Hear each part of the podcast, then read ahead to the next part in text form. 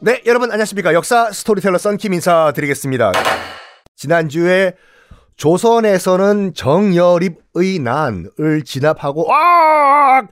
고문을 하고 정치 보복을 하고 보복을 당하고 하는 사이에 일본 바다 건너 일본에서는 무슨 일이 발생했냐를 말씀드리려고 했는데 그 전에 명나라는 어떤 상황이었나 당신 동아시아 국제 정세를 좀 말씀드릴게요. 일본도 말씀드릴 거예요.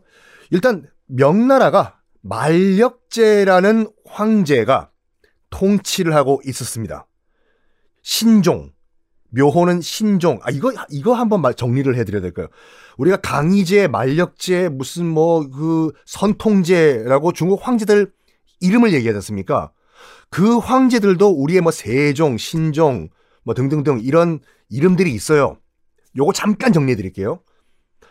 세종, 인조, 중국 뭐, 뭐 중국의 이 신종 이거는 살아있을 때는 그런 이름을 몰라요, 본인들도. 이건 죽은 다음에, 죽은 다음에 종묘에 올려지는 묘호라고 해요. 즉, 세종대왕도 자기 살아있을 때 자기가 죽은 다음에 자기가 세종이라고 부를지 몰랐어요. 자, 근데 만력제, 선통제, 강희제, 걸륭제 같은 중국 황제들의 이름은 뭐냐면 그 중국 황제가 통치했을 당시에 연호예요. 그래서 예를 들어서 지금 만력제 얘기하고 있잖아요. 만력제가 즉위를 한 첫 해는 만력 1년이라고 해요. 당연히 뭐 다음에는 만력 2년이라고 부르겠죠. 강희제 같은 경우에도 강희제가 즉위한 고해는 강희 1년, 2년, 3년. 연호거든요. 어, 근데 왜 우리나라는 연호가 없어요? 조선 왕들은 큰일 날 소리죠. 연호란 것은 중국 황제들만 쓸 수가 있었어. 그래서 당시에도 어, 조선에서는 중국 황제의 연호를 갖다가 썼어요. 뭐 나중에 뭐 얘기지만 그 인조 병자호란 당한 인조 같은 경우에는 청나라가 분명히 명나라 연호 쓰지 말라고 했는데도 끝까지 명나라 연호 쓰다가 안 되겠다. 쟤네들 손 좀 봐야 되겠다. 한 거지 않습니까? 그래서 만력제, 선통제, 강희제 같은 이거는 중국만 쓸 수가 있다. 연호를 쓰는 나라가 또 있긴 있죠. 옆나라 일본. 일본도 우리는 뭐 지금 암묵적 동의를 일왕이라고 부르지만 자기들은 천황이라고 부르잖아요. 덴노라고. 하늘에서 내려온 황제. 아이고 참. 네. 황제는 연호를 쓸 수가 있어요. 지금 어, 일본 왕 같은 경우는 레이와라는 연호를 쓰고 어, 뭐 히로이토 일본 왕 같은 경우에는 쇼와라는 연호를 썼어요. 참 우리나라도 아 우리나라도 황제가 다스렸던 때가 한때 있었죠. 고종 황제 대한제국 그때 연호가 광무였어요. 그래서 광무 1년, 광무 2년. 나머지 조선 시대는 연호가 없습니다. 하여간 이 만력제라는 황제 나중에 만력제가 죽은 다음에는 어, 신종이라는 그 묘호를 받습니다. 이 양반이요. 중국 5천년 역사 가운데서 유일하게 유일하게 one and only 30년 동안 파업을 한 황제예요.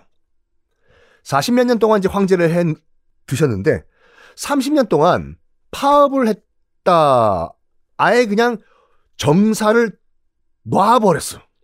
30년 동안요. 어, 1572년에 황제가 돼요. 10살 때. 그러니까 엄마가, 그러니까 이 만력제 엄마가 이제 그, 그 궁녀 출신이거든요. 그러니까 약간 컴플렉스가 있었어. 영조 그 엄마 같이요. 아들이 황제가 됐지 않았습니까?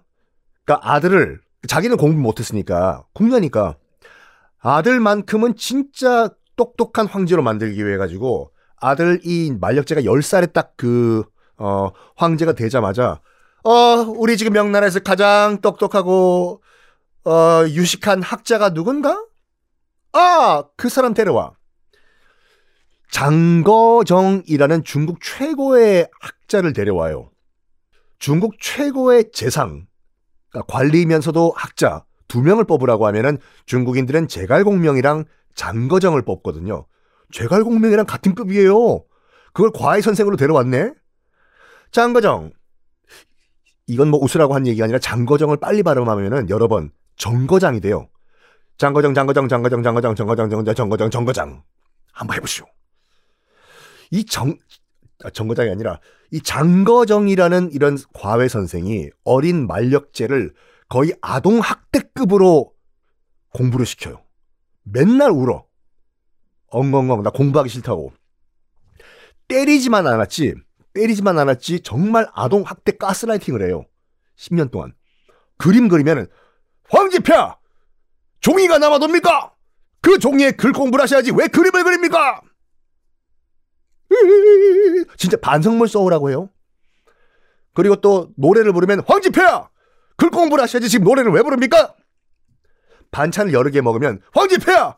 백성들은 지금 반찬이 없어가지고 밥을 못 먹는데 반찬 수를 세 가지로 줄이십시오. 그러니까 장거정이 정말 강조했던 게 뭐냐면 첫 번째 공부 열심히 하라고 두 번째가 근검절약 검소해라 이거예요. 이렇게 10년 동안 괴롭힘을 당해요. 한번 너무 공부하기 싫어, 싫어가지고 만력제가 장거정한테 얘기를 했어요. 저기 나 그래도 황제인데 신하들 만나가지고 나라 국정 회의를 좀, 회의를 좀 해야 될 거 아닙니까? 그랬더니 장거정이 뭐라고 했는지 알아요? 허허!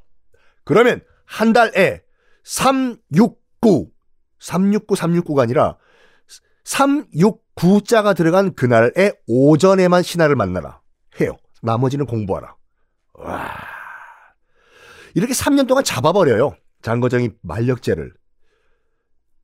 만력제가 20살이 딱 됐을 때 장거정이 갑자기 죽습니다. 어, 꼴까닥. 일단은 가스라이팅을 당한 상태이기 때문에 굉장히 슬퍼했다고요. 자기 스승이 돌아가셨다고.